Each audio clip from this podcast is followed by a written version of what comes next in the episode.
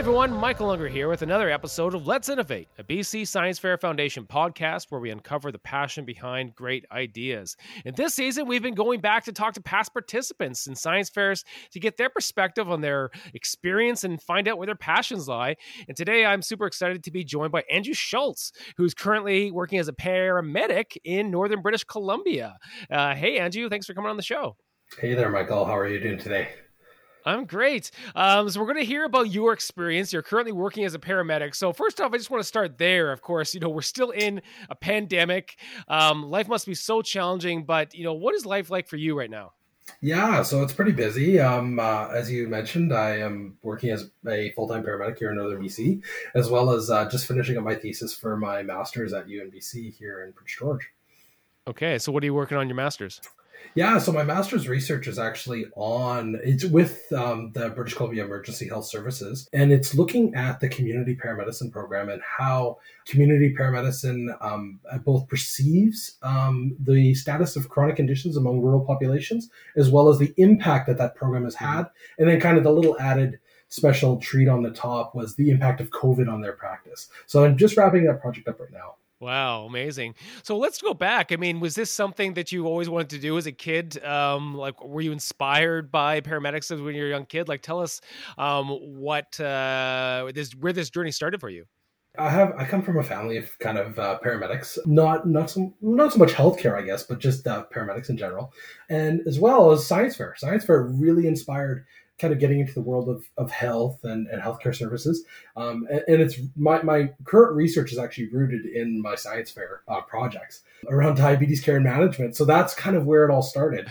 and then um, from there, I got into firefighting um, when I was 15, 16 in the junior program. And then from there, just kind of evolved while I was in university and exploring health and healthcare services and health care systems and the and really my, my focus has always been on rural and remote populations as, as somebody who grew up in a rural community talk a bit about that. I mean, when you say that you grew up in a family of paramedics, are you talking like your your mom, your dad, your your your sister? Like, like what are we talking about here? Yeah, yeah. So my dad uh, was a former paramedic, um, as well as kind of my uncle, and then um, my aunt who came into the picture.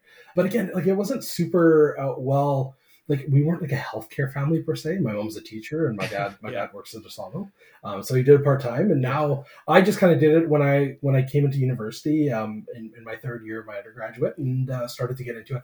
And just I, have always loved it. Um, like I, as I mentioned, I used yeah. to firefight, so that was uh, that was kind of got the spark going in it in a, in a sense.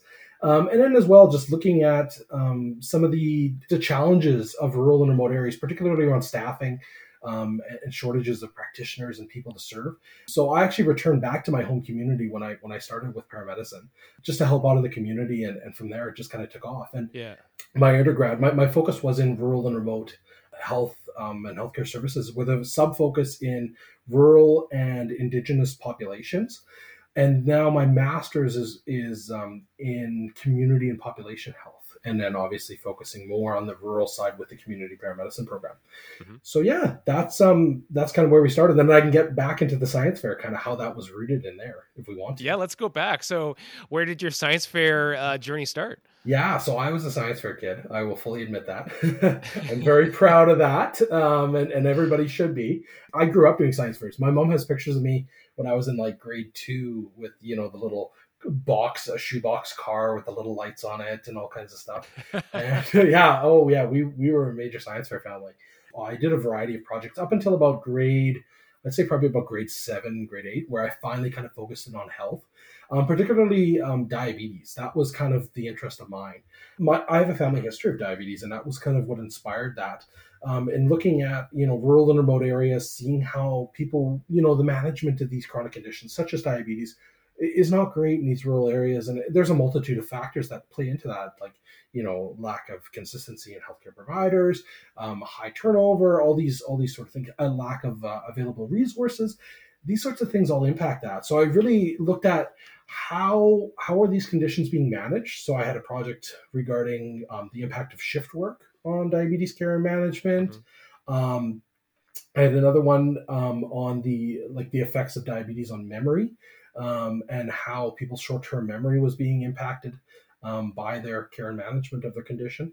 And then, kind of the uh, my my big final project was regarding um, diabetes care and testing, and looking at how different cleaning solutions for the for the hands prior to testing uh, your sugar levels impacted the results of the glucometer that spit out your number. Yeah, amazing. I can really see this connection, you know, to what you're doing now and what you were doing back then.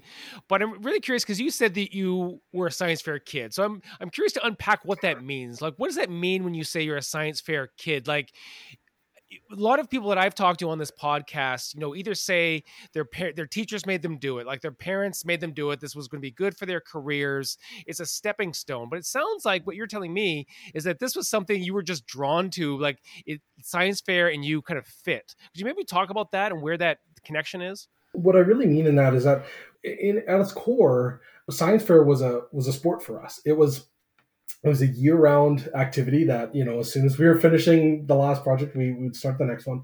But i mean like it, it was yeah. a really good fit for us. Both my sister and i were, were both heavily involved in science fairs and participating in them. And i think that there was this always this curious lens that we always had. And and quite honestly like i i was into sports but i wasn't super into sports per se. Um, and i really found that more like academic stream of exploring something and really trying to search to make a difference. That's something that's always really inspired me. And whatever i've whatever I've done and and and uh, just helping people, making mm. sure that people can live, you know, a good, healthy, happy life.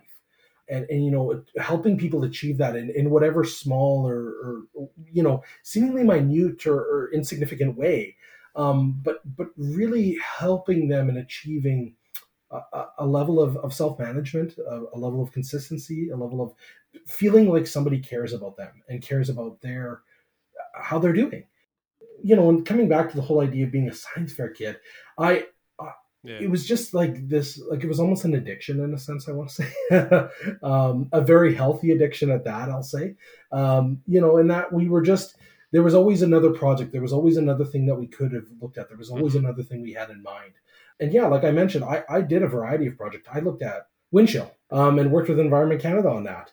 There, there are a multitude of different things that people can get into. And like my sister, for instance, was looking at snails. I would have never thought of these silly little snails called Lymnaea stagnalis.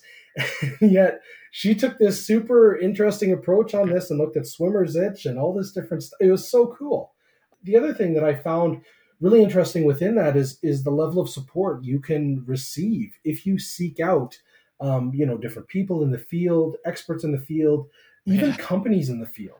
So on my final couple projects, I actually received support from both Bayer and BD Canada, two of the largest medical, you know, manufacturers in this in, in the world. They sent me out glucometers and test strips and different cleaning, you know, cleaning solutions and, and alcohol swabs and all these sorts of things. Mm. It, it, was so cool to see that uh, that, that willingness to support. Yeah, and what you're saying is that this experience and I've heard a couple things open has opened you up to a to the world at large. Like you're investigating these ideas and you're using science fair as that conduit, as that extra curricular thing outside of your school to continue that journey of exploration. And you know you're in northern british columbia which is is essentially it's a very remote community. What was that experience like living up there? And did science fair kind of like help open up those greater global doors for you? A hundred percent, a hundred percent. So I grew up in a town of just under a thousand people. Yeah, it, we we were in a small remote community called well, not remote, but rural at the very least of Fraser Lake. Yeah, we were one of the few people that kind of continued on with the science fair, and yeah, I mean, like it was a little bit of a push to you know get support, I guess, at the school level and that, and say like, hey, this is really important for people to be doing this. We should all be doing this. And you know, I must say that when we got to the district and the, the school district was super supportive and super on board with things and and saying, "Hey, yeah, we will include you. We will run a district fair. We will do things that are going to support this process." And then as well, like here in Prince George with the um, the Central Interior Science Exhibition, CISE, and in the work of you know, I, I can think of Mrs. Corbin, Angela Corbin, Pat Offen when she was working, um, Westside Academy, all these different groups that were really pushing and, and the support of UNBC with Todd Whitcombe and all these different guys that were willing to, you know, really step beyond, um, you know, their, their role and, and, and ensure that students received um, the, the opportunity to participate in these things because they, they saw the value in them. I think that a lot of it comes back to, um, mm-hmm. you know, there is some inspiration among oneself and to do it. Um, but when you really are are immersed in it and you're you're coming up with ideas on your own and you're really interested in the ideas, it doesn't seem like a burden or it doesn't seem like a, a job. It's something that you're really truly interested in and want to explore. Oh, this is amazing, Andrew. Um, you know, I'm really curious to hear what the next step is for you because you're still doing your masters you're working as a paramedic um, do you have any um, any goals for what you uh, might want to do after it was interesting because I um when I when I went into uh, university, I, I initially kind of went in and I was very much focused on like, oh, I wanted to be a, a, doctor and I wanted to you know just do practice and medical practice in particular. But then I, I then I really saw the world of research and saw the world of you know basically continuing almost with like bigger and more sophisticated science for projects at their core you come up you, we follow the same process we do the same thing when we're developing our projects and conducting them and i mean quite honestly it just sparked my interest in that and then i followed this path down so really when i when i reflect on it and think about the future I want to continue with this stuff. So my goal is ultimately to get into some sort of research role or quality evaluation or quality improvement role within the healthcare system. Um, per, it would be particularly interesting to stay within paramedicine as I find, you know, that incredibly interesting. And I, and I see in doing this project the potential of paramedicine, something that we often view as just, you know, pre-hospital emergency care, but has now branched into, you know, this, this more primary care role and is making a significant impact on the health and outcomes of rural and remote populations you know there is so much potential in the in, in this world of health and the innovations that we're coming up with uh, particularly among rural populations is, is huge so i'd love to continue on with that role and and kind of see um, see see where to go from there. awesome! This is amazing, Andrew. Uh, you really sound like the science fair experience has really helped you along, and and it sounds like y- you're a part of the, your community, and I'm sure your community is very proud of you uh, as we are here at the uh, the Science Fair Foundation. I've got a couple other uh, rapid fire questions for you if you're up for them. Yeah, for sure. All right, first one up for you, Andrew. If you could have dinner or talk to someone one on one, live or dead, who would it be? So, you know, one of the things that I, I really reflect on, and I, I listen to quite a few podcasts um, from a variety of people, but the one person that has really inspired me and I've been listening to for a number of years is Dr. Brian Goldman. He's an emergency physician in Ontario, mm. and he runs the White Coat Black Art podcast as well as the Dose podcast, which he developed during COVID.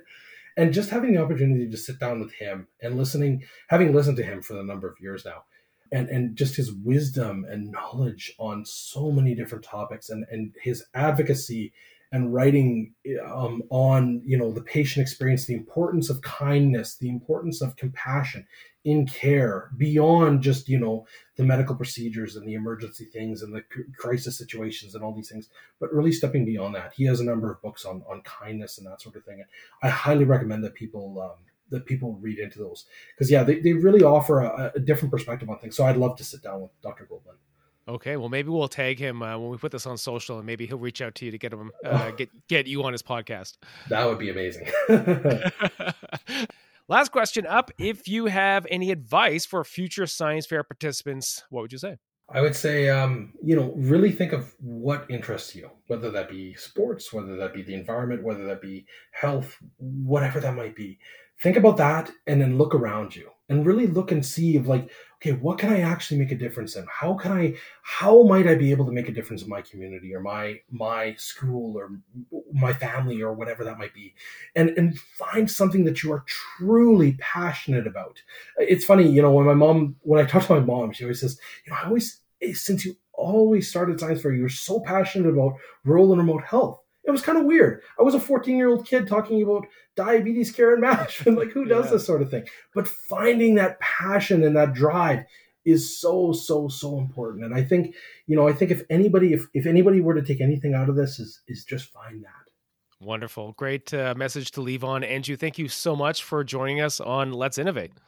Yeah, it's absolutely my pleasure. Thank you so much for having me, Michael. I really appreciate the opportunity. All right. For all you listening, thank you uh, for joining us on this episode. If you want to hear more from us, you can go to our website, sciencefairs.ca. The Youth Innovation Showcase is coming back. Registration opens August 15th. If you've got a science fair project that you want to keep uh, keep going with, uh, check that out on our website. You can also follow along on social media at Youth Innovation Showcase on Instagram, Youth Innovation on Twitter. I'm on there as well. Michael John Unger, Instagram, Michael Janger, Twitter. Until next time, folks, let's innovate.